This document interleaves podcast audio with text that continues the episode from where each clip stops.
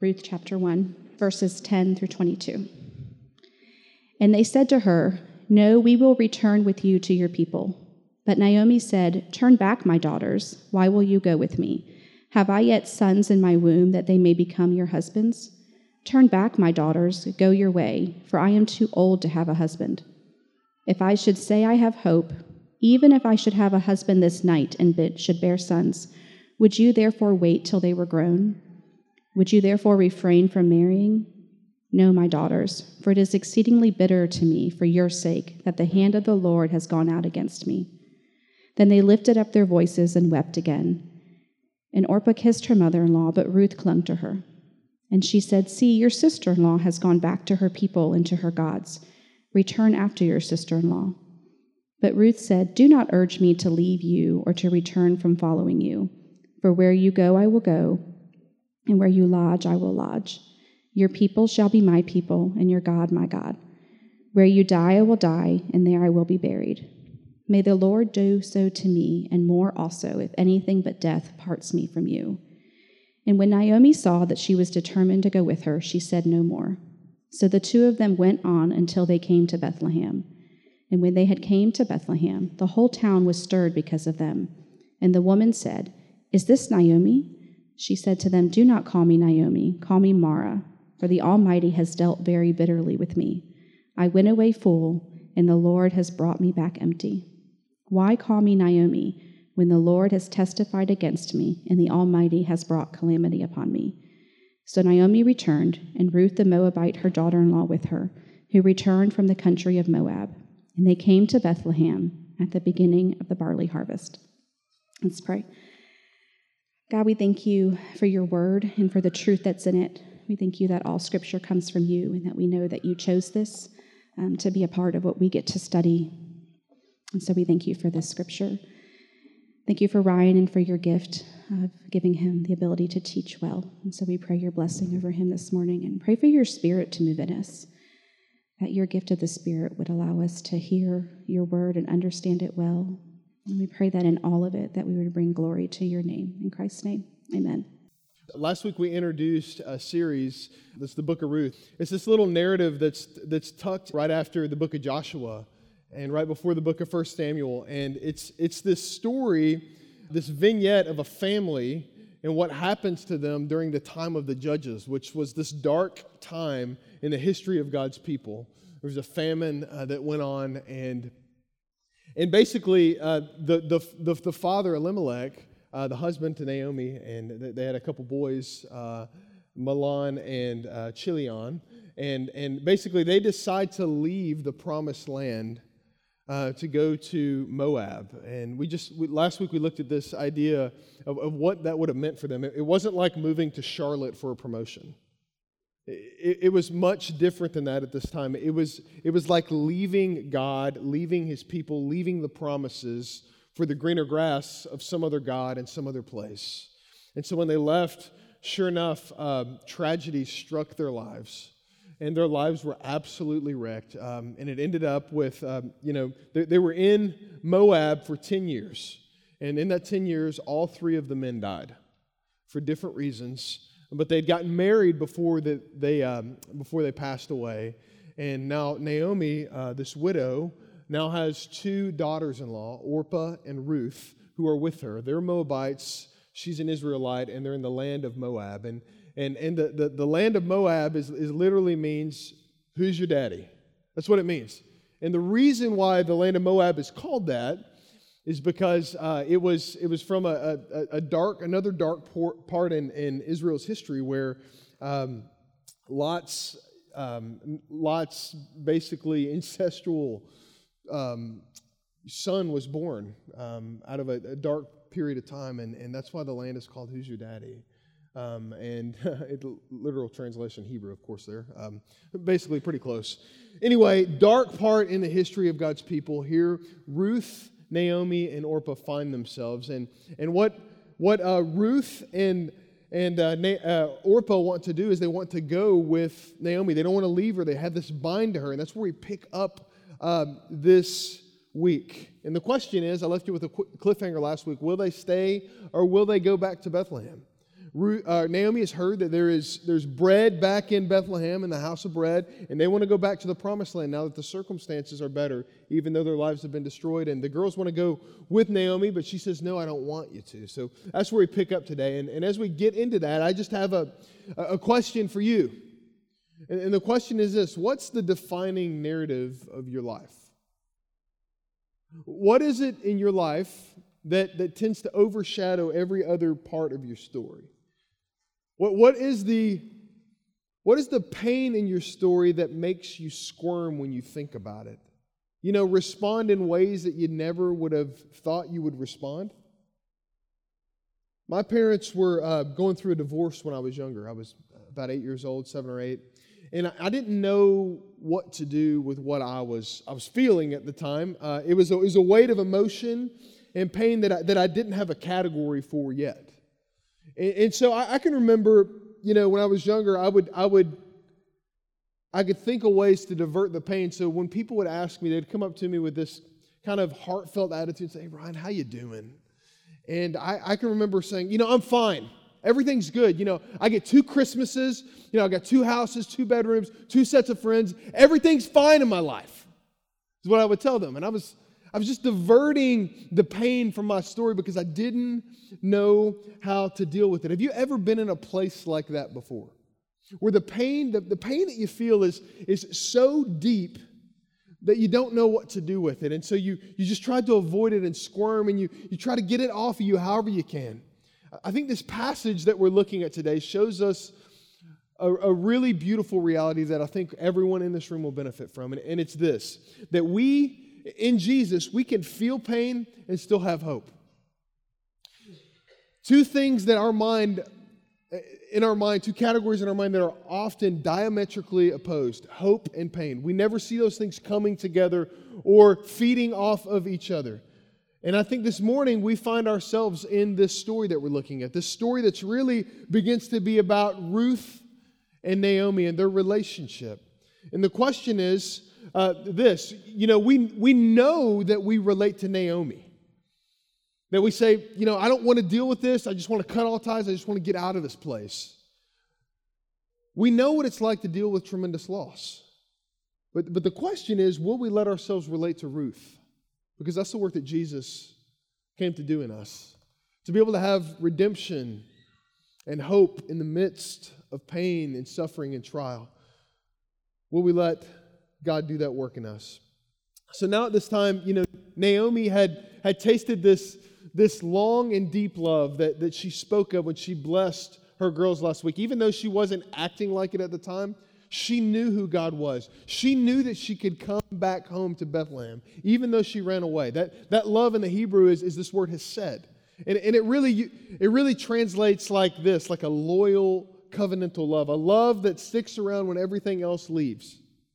She had experienced this from God, and now her, her daughter in law, Ruth, had experienced the same thing. And, uh, and, and, what, we, what we see in this is that this long, loyal love that sticks around when every other indicator of God's presence is God is what God wants for us. Now, it's a love that's spoken about in Hebrews chapter 2.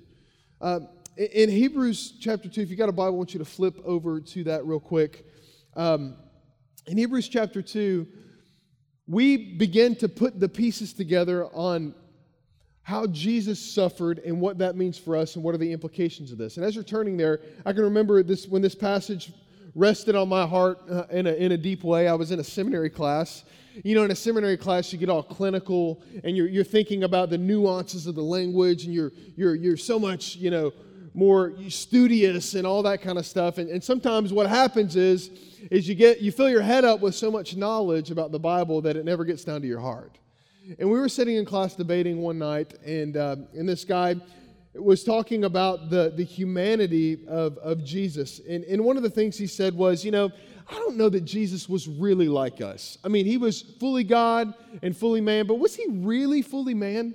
I mean, did he really feel what I feel? Did he really feel what my friends and neighbors and family members feel. And he had concluded that he wasn't really like us. And I can remember beginning to boil inside of me. Because here's the thing I had kind of based my whole life on this reality that Jesus came to be like me to save me. And in Hebrews chapter 2, when I was reading it that night, I stood up in the middle of the class. I don't know, I don't think I stood on a chair, but I mean, it was like this. I, I got out my Bible, Hebrews chapter 2, and I, and I looked at this guy and I said, If what you're saying is true, then I'm out. I don't want to be a part of the church. I don't want to be a Christian anymore if what you're saying is true. But luckily, it's not. And here's what Hebrews chapter 2 says. I don't know if you should do that or not, but that's what I did that night. Hebrews chapter 2 says this Now, in putting everything in subjection to him, meaning Jesus, he left nothing outside of his control.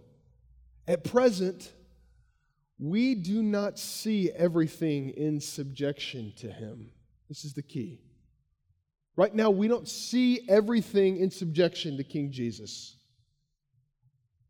This is the source of our pain, isn't it? We don't see him ruling and reigning. He seems reckless and out of control if he's a king of our hearts and our lives. We don't see everything in subjection to him. He seems reckless. But we see him who for a little while was made lower than the angels, namely Jesus, crowned with glory and honor because of the suffering of death, so that by the grace of God he might taste death, he might taste pain for everyone. For it was fitting that he, for whom, for whom and by whom all things exist, in bringing many sons to glory, should be the founder of their salvation and make the founder of their salvation perfect through suffering, through pain. For he who sanctifies and those who are sanctified all have one source. And that's why he's not ashamed to call them brothers. So, think about this. In our lives, we don't see everything in subjection to King Jesus. This is what makes us squirm. This is what makes us run. This is what makes us not trust Jesus when things aren't going well.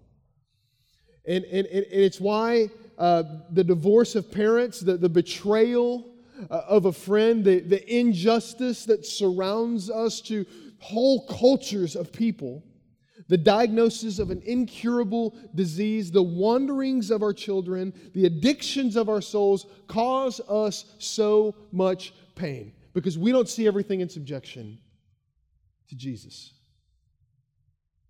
But thankfully, what Hebrews chapter 2 tells us is that there is another side to this story. It's not that we just don't see everything in subjection to Jesus.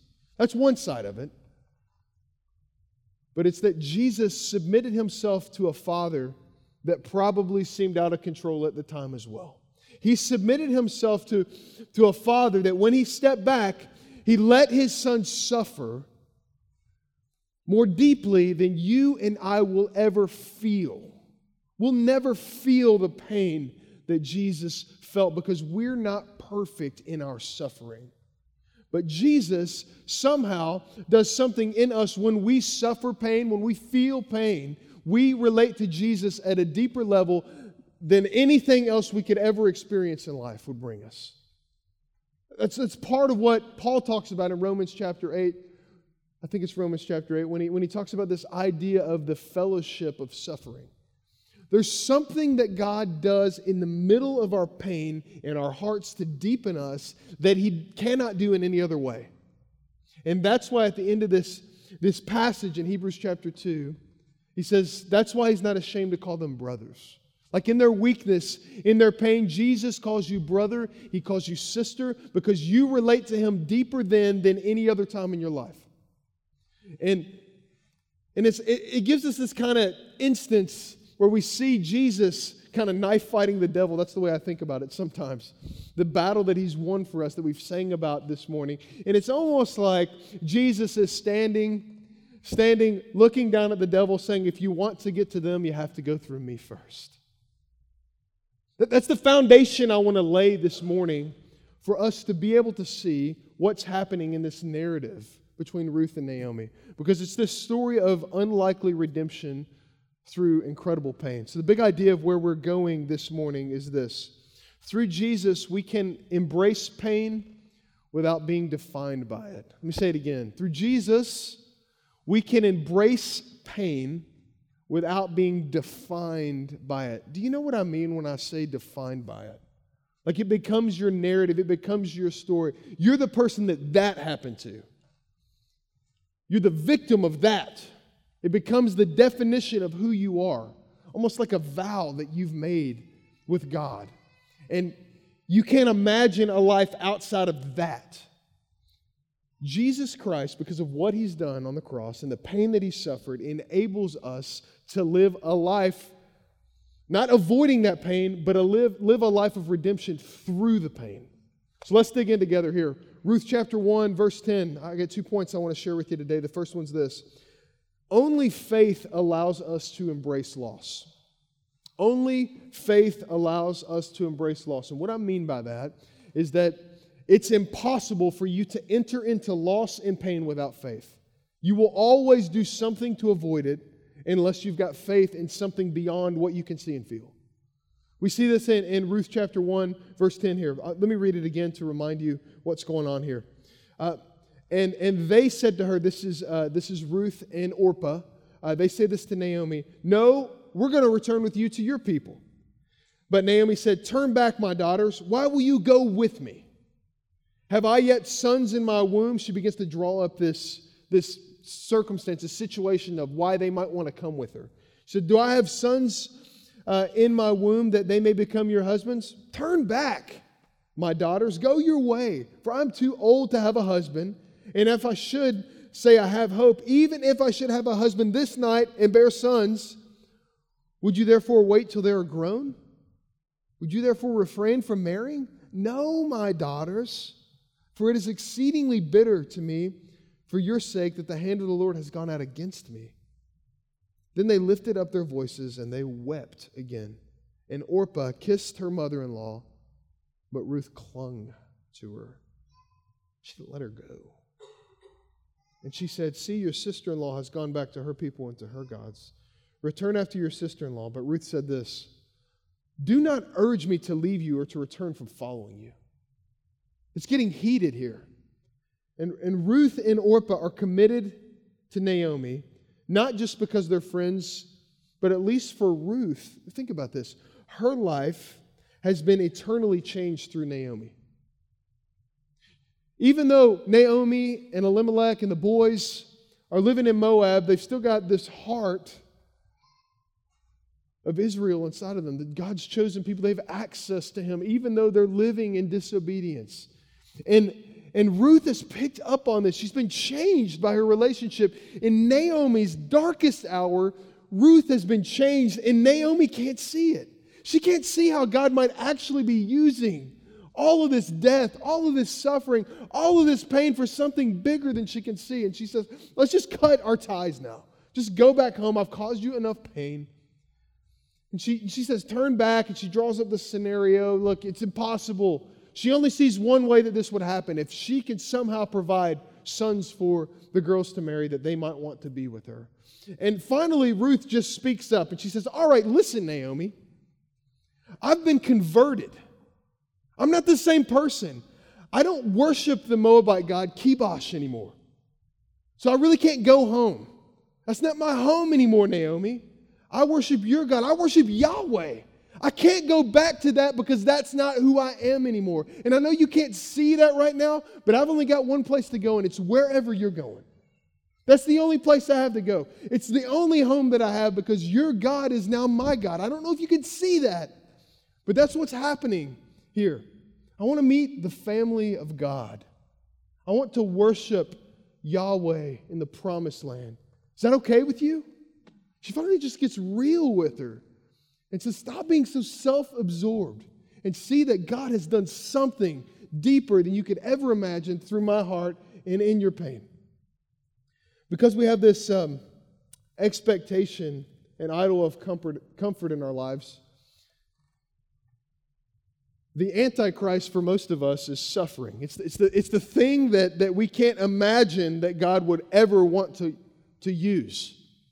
But it is the thing that he uses he promises to use throughout the pages of history and Scripture.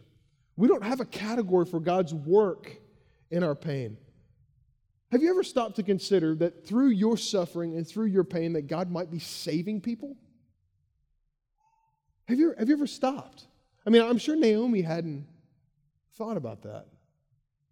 But it's exactly what God used in Ruth's heart, the middle of the pain. The losses that we experience are intended to drive us to something beyond our experience, beyond our feelings. And we experience these deaths and losses as a foretaste of life without hope, life without forgiveness, life without Jesus covering our lives. So I, I, want to look quickly at just three potential reactions to loss and pain in your life. And we actually see these right out of the text today. There, there's probably more reactions in this, but these are a few good ones here. The, the first one is this isolation. Isolation. And I want to define isolation in this situation like this it's feeling pain without hope. That's what happens in your life when you isolate yourself is you feel pain and you don't have hope and so you go and you bear it upon your own shoulders because you don't want to let anyone else in and you don't want to be a burden to anyone. You don't want anyone else to feel what you're feeling. And, and if, if, this, if this long lasting covenant love, if, the, if this loyal love is real in our lives, the question is who will it be that sticks around in our lives when we can't pull it together? When we are broken beyond repair and we cannot mend the pieces, we can't keep ourselves together, our makeup's running, we can't keep it together because of the pain and the loss that we feel. Who will stick around? Because that is the essence of this Hesed love, this long love that we've been talking about. I, can, I, can, I can think about multiple instances in my own life and the life of others who've experienced this. You know, you're in a conversation and, and someone gets choked up because something as they're, they're describing has touched their heart and, and they're emotional about it and they say, I'm sorry. As They say, I'm sorry. You've done that before too, probably. I've done it. And the reason that we do that is because we think we're not supposed to feel pain. We think we're not supposed to be broken. We think that it's not presentable, that somehow maybe God's not using that. And Naomi, in this, in this passage here, she's got this exit strategy. She's got this, this, this place, and, and it's this. If she were honest, she'd rather be dead. That, that, that, if she was here with us today, that's what she would have said in that moment. I'd rather be dead. Why didn't I just get to die with him? And so she's cutting off all of her ties and doing life on her own from here on out. It's just easier that way. There's less collateral damage. I don't have to explain myself. I don't have to explain my feelings. I don't have to be exposed before others. So I'm just going to cut these ties. Just this week, a friend of mine I was talking with on the phone uh, was dealing with um, post-traumatic, you know, stress uh, from from a tour that he did in the Middle East. He's in the military. Uh, he actually, I, I, just found out this week, he, he actually earned a Purple Heart when he was there. It was pretty incredible. Um, and, and he told me for years after he got back, um, he, he would wake up every single night and have a panic attack. He'd just wake up and he, he couldn't hold it together. He'd go into the other room. His wife didn't know. No one knew what was happening. He woke up every single night for like three years having these panic attacks. And he, he never told anyone. And it wasn't until he faced what was going on in his heart in the company of God's people before God's face that he began to experience the healing power of the gospel in his heart. We, we cannot do life alone. God, in His grace, will throw something so heavy at you. He will, he will, he will, he will orchestrate something that will happen in your life that will be so heavy that you can't do it alone. And you'll reach a breaking point because He loves us that much. And you got to ask yourself the question will I handle it on my own or will I have a hope in the middle of this? Will, will I trust that God can work in the middle of this? And will I expose myself before others and feel pain in front of others so that God might give me healing, as James tells us to pray? He says, Confess your sins so to others, in the company of others before God, so that you may be healed. So many of us just live these isolated lives where we do it alone. And Jesus came to set us free from that. The, the, second thing that we see happening here, another possible potential reaction, is this bitterness. So, what's bitterness? Bitterness is, in, in the context of this story any, anyway, is, is feeling prolonged pain in, in isolation. You, you feel it for so long that you begin to become numb to the source of what's going on, and you become numb. The Bible would say you have a hard heart. It just goes beyond anything that we can feel and we just stop feeling and you start to turn bitter. Now, Naomi goes back uh, in verse 20 uh, that we read earlier, and she gets to, to Bethlehem, and, and she, she, she walks up to the city gates in Bethlehem, and she's got Ruth with her at this time. And, and when people see her, you know, there's probably a lot of chatter kind of going around. Look, you know, they, see her coming up. Is that Naomi? Now, Naomi's name means pleasant. And, and they, they, they call her out by name, and she says, Listen, that's not my name anymore. Call me Mara because I'm bitter. And the Lord has dealt, he's, he's dealt with me in a way that has made me bitter. This is what she says. She said, I believe that's what defines me now. My name is no longer pleasant. Don't call me that. Don't let yourself get too close to me. I'm damaged goods. I went away full and I came back empty. What God has done to me cannot be redeemed. Now, some of us have this identity crisis when it comes to the pain that we've experienced, and we have become numb and bitter. And if we're honest, we would say, Change my name. I've got a new name now. And it's, it's X, Y, and Z because all that stuff's happened to me, and I don't think God can redeem it. And when we let when we let those things define our life, it is the enemy's territory, it is his playground. Now, the interesting thing that I find about the book of Ruth is at the end of the book, um, Naomi's name is not Mara, it's Naomi. She, she wanted that to define her life because she thought that was the only way forward. That was the only way forward is that her experiences defined her and she would isolate herself and she'd just be bitter until she died. But that's not what God does. When we fail to grieve our loss, our losses, our pain properly, church, we become bitter. Bitter Betties, right? We become bitter. And isolation is often the source of how we become bitter because when you're in the dark night of your soul, you need other people to show you where the light is because you can't see it yourself. And that's, what the, that's why Jesus gives us his people, his bride, his church, so that we can remind each other the source of life and light in the middle of the dark moments. The only way out of bitterness is suffering in community. You know, if, if we don't let ourselves break, we, we, we just become fake. If we don't let ourselves break before other people, we become fake. I mean, some of you guys have, you know, you, you got fine china in your house, anybody? We don't have it because we have four kids, but I've heard that it's nice stuff, okay? You got like fine china in your house, right? And, and, and, and, and here's the thing most of the time, you might eat on that like on Thanksgiving Day, maybe, unless the crazy relatives come over and you just leave it on the shelf. But you've got it on this shelf and it looks nice. But the thing is, you never get it out you never get it out of the cabinet. And why? Because you're so afraid of breaking the dishes that you just leave them on the shelf. So you don't even know if they're real or not. Maybe you just need to go home today and just break one of those dishes to see it's real, right? No, no, seriously though, when is the last time though that you let yourself break? Have you ever have you ever wondered why the tears come when you think about certain things? Think maybe God's sovereign over that? And maybe He made your body feel pain? So why do you restrict it? Why do you control it? Why do you manage it? When is the last time you let yourself break over the pain that you've experienced in your life? This is, this is the last kind of potential reaction I want to talk about. It's lament. And, you know, it's, it's this word in the Bible that actually has its own book, Lamentations. But it is something that we talk about and actually experience so, uh, you know, not very often. We don't experience it much. And lament is this, is in the context of this, is feeling pain with hope.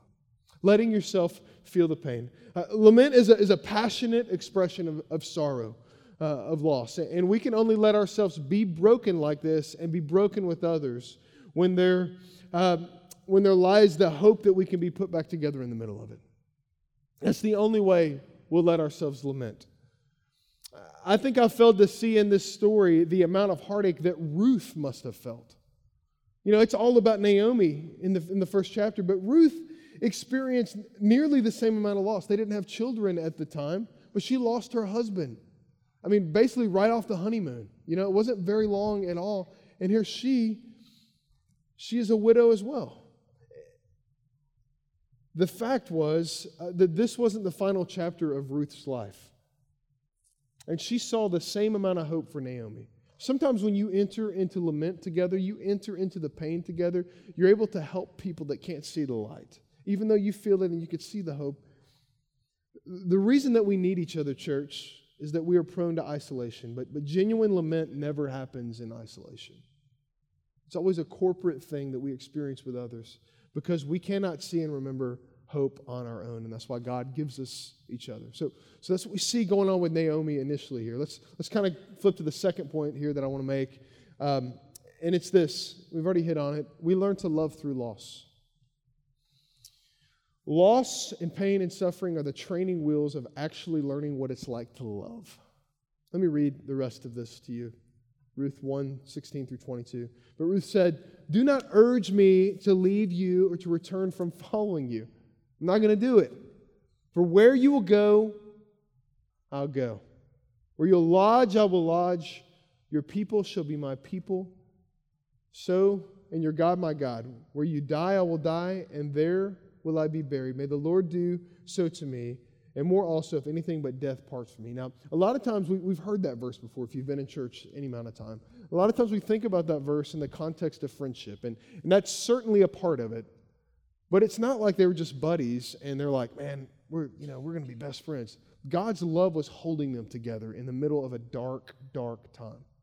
That's what's beautiful about it. Jesus is the one that's beautiful in this, not Naomi and Ruth. I mean, they get to, they get to be a part of experiencing God's love, but it's really God in the middle of this. And when Naomi saw that she was determined to go, she's still bitter at this time. When she, when she saw this, she said no more. So the two of them went until they came to Bethlehem. And when they came to Bethlehem, it was about 50 miles away, the whole town was stirred because of them. You've got this Moabite woman, and you've got Naomi, who's been gone for 10 years. It's probably a sight to see. And the women said, Is this Naomi? And she said to them, Do not call me Naomi, call me Mara, for the Almighty has dealt bitter with me. I went away full, and the Lord has brought me back empty. Why call me Naomi when the Lord has testified against me, and the Almighty has brought calamity upon me? So Naomi returned, and Ruth the Moabite, her daughter-in-law, with her. She returned to the country from the country of Moab, and they came into Bethlehem at the beginning of the barley harvest. So, so we see that going on there. And what, what I want to take from this scripture is I, want, I just want to look at two different types of love to close us out here. One is transactional love, and one is transformational love, okay? So what let's start with transactional love. What is transactional love? This is what we see going on in the first part of the, the message that we looked at today. Um, when we lean into our losses, God moves us from transactional love to more of a transformational love. Transactional love is, is like this it's calculated. It makes sense on paper. An accountant can say that checks out. That's calculated love. It says, I'm your family as long as my son is alive. It says, My sons have died. You no longer have need of me. I no longer have to serve you. You should go back home. Who are we kidding? We're three widows. We'll never survive. That's transactional love. You, you can fill in those blanks in your own life. You've experienced it before. It's this quid pro quo kind of love where, where you say, You do this for me, I do that for you. That's the way it's going to be. Transactional love. Transactional love says, I'm proud of my kids when they behave. As long as you meet my expectations, we can be in community together. But when Naomi finds herself alone in a foreign country as a widow, transactional love has no category for her life. She's hopeless. She's destitute. God's distanced himself from her. Naomi failed to see that Ruth was God's gift to her life in the middle of her pain. She failed to get the message of what was going on. Transactional love is kind of what Peter, the, the uh, Apostle Peter, thought uh, Jesus came into this world to do. You know, he thought, in John 16, you see this passage where, where Jesus begins to tell his disciples after he's done some miracles, he says, Oh, by the way, guys, I must be killed and I'm going to rise on the third day. And, and Peter says, That can't happen, Jesus. That's not how this story ends. You're not going to die. You're going to be with us forever. You're going to be the king. You're going to rule in power. Everybody's going to bow their knee. That's how this thing's supposed to happen, Jesus. And Jesus looks at him and he says, Get behind me, Satan. That's what he says to him because he thought that, that Jesus came for transactional love, but he didn't come for that. He came for something so much deeper. Every time we try to make sense of our pain without the cross, we are applying transactional love to our hearts and our lives and to the people that we're around. If, if, love doesn't somehow take you to the cross, it's not the kind of love we're talking about here. If it, if it somehow can deal on the human surface level, it's not transformational love, it's transactional. C.S. Lewis said it like this in, in his work, The Four Loves. He, he says this To love at all is to be vulnerable. Love anything in your heart will be wrung and possibly, I could add, probably broken. Not that I'm trying to add anything to C.S. Lewis or anything, all right? But um, if you want to make sure of keeping it intact, you must give it to no one, not even an animal. Wrap it carefully around with hobbies and little luxuries. Avoid all entanglements. Lock it up safe in the casket or coffin of your selfishness. But in that casket, safe, dark, motionless, airless, it will change. But here's the deal it won't change the way that you want it to. He says this it will not be broken. It will become unbreakable, impenetrable, irredeemable. To love is to be vulnerable.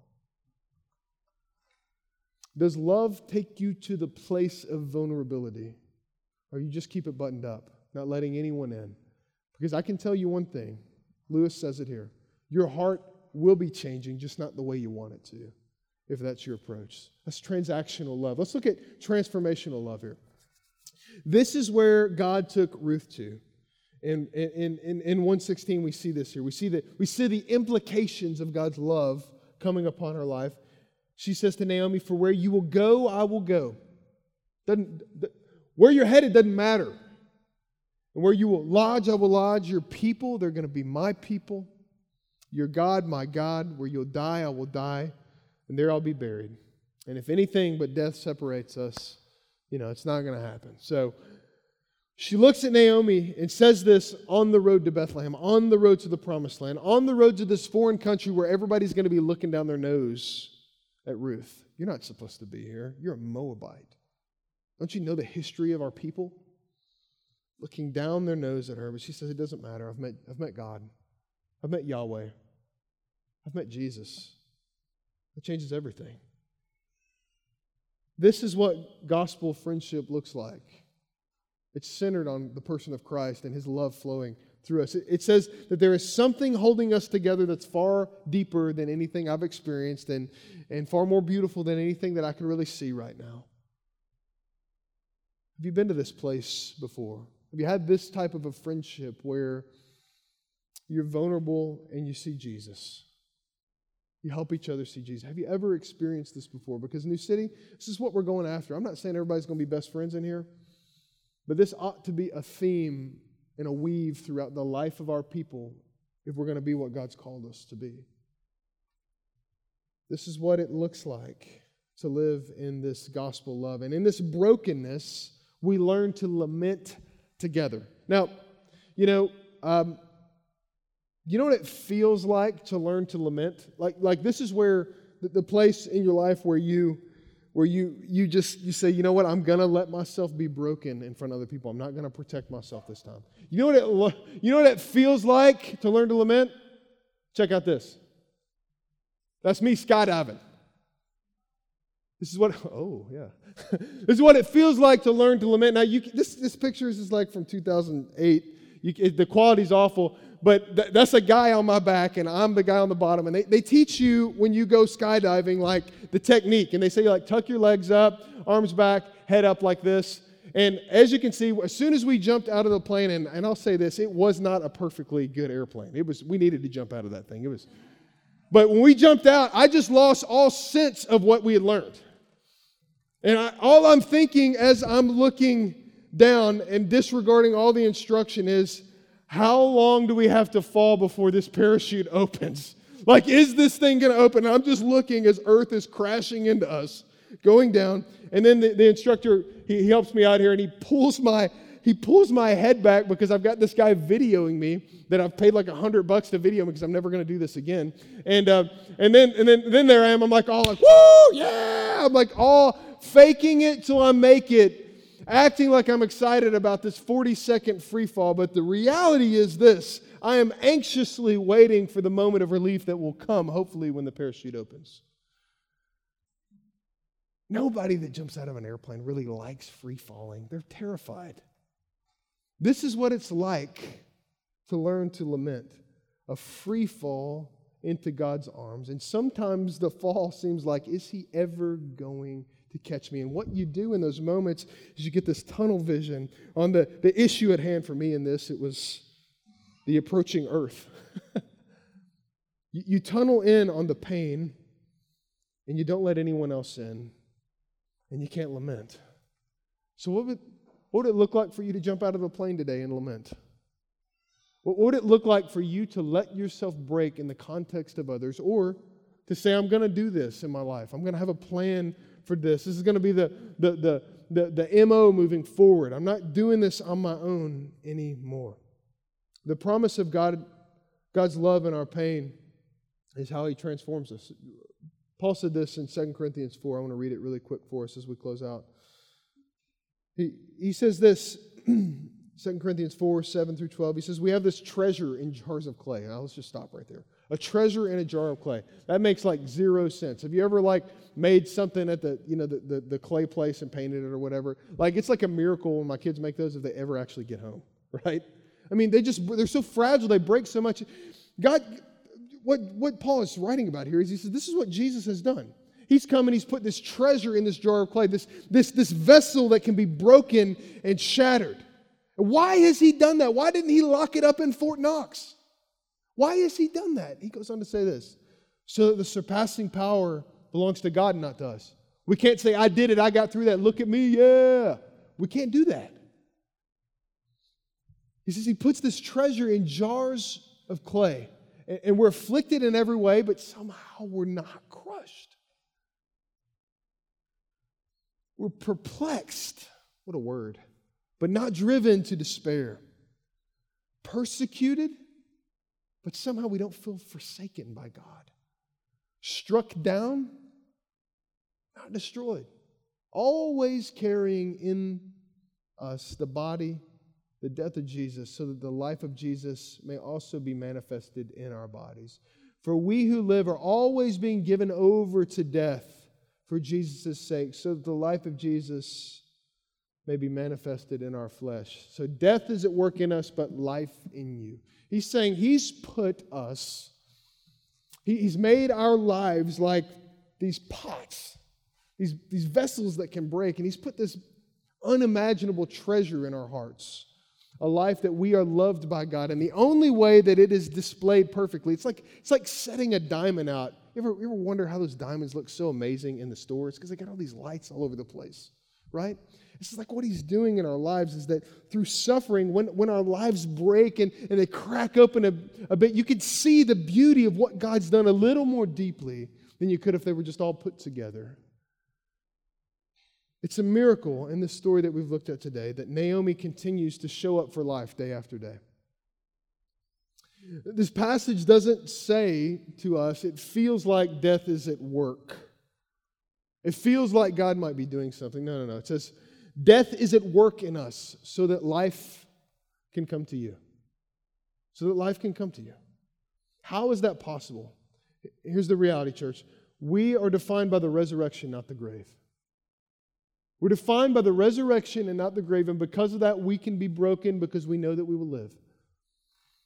Through Jesus, we can embrace pain and not be defined by it. Let's pray. Lord, I thank you for this, this church. Lord, I thank you for the beauty of what you are doing in and among the people here. Lord, would you, would you open us up a little bit today? But I pray for those in this room that have experienced a level of pain uh, that is unbearable for them. Would you surround them with your love and your people today. And Father, will you help us be broken with one another so that we can all see a little bit more Jesus shining through the broken vessels that we are? Lord, I'm thankful for this story of Ruth and the redemption that it shows us. Would you help us to glean from it as we go forward? It's in Jesus' name.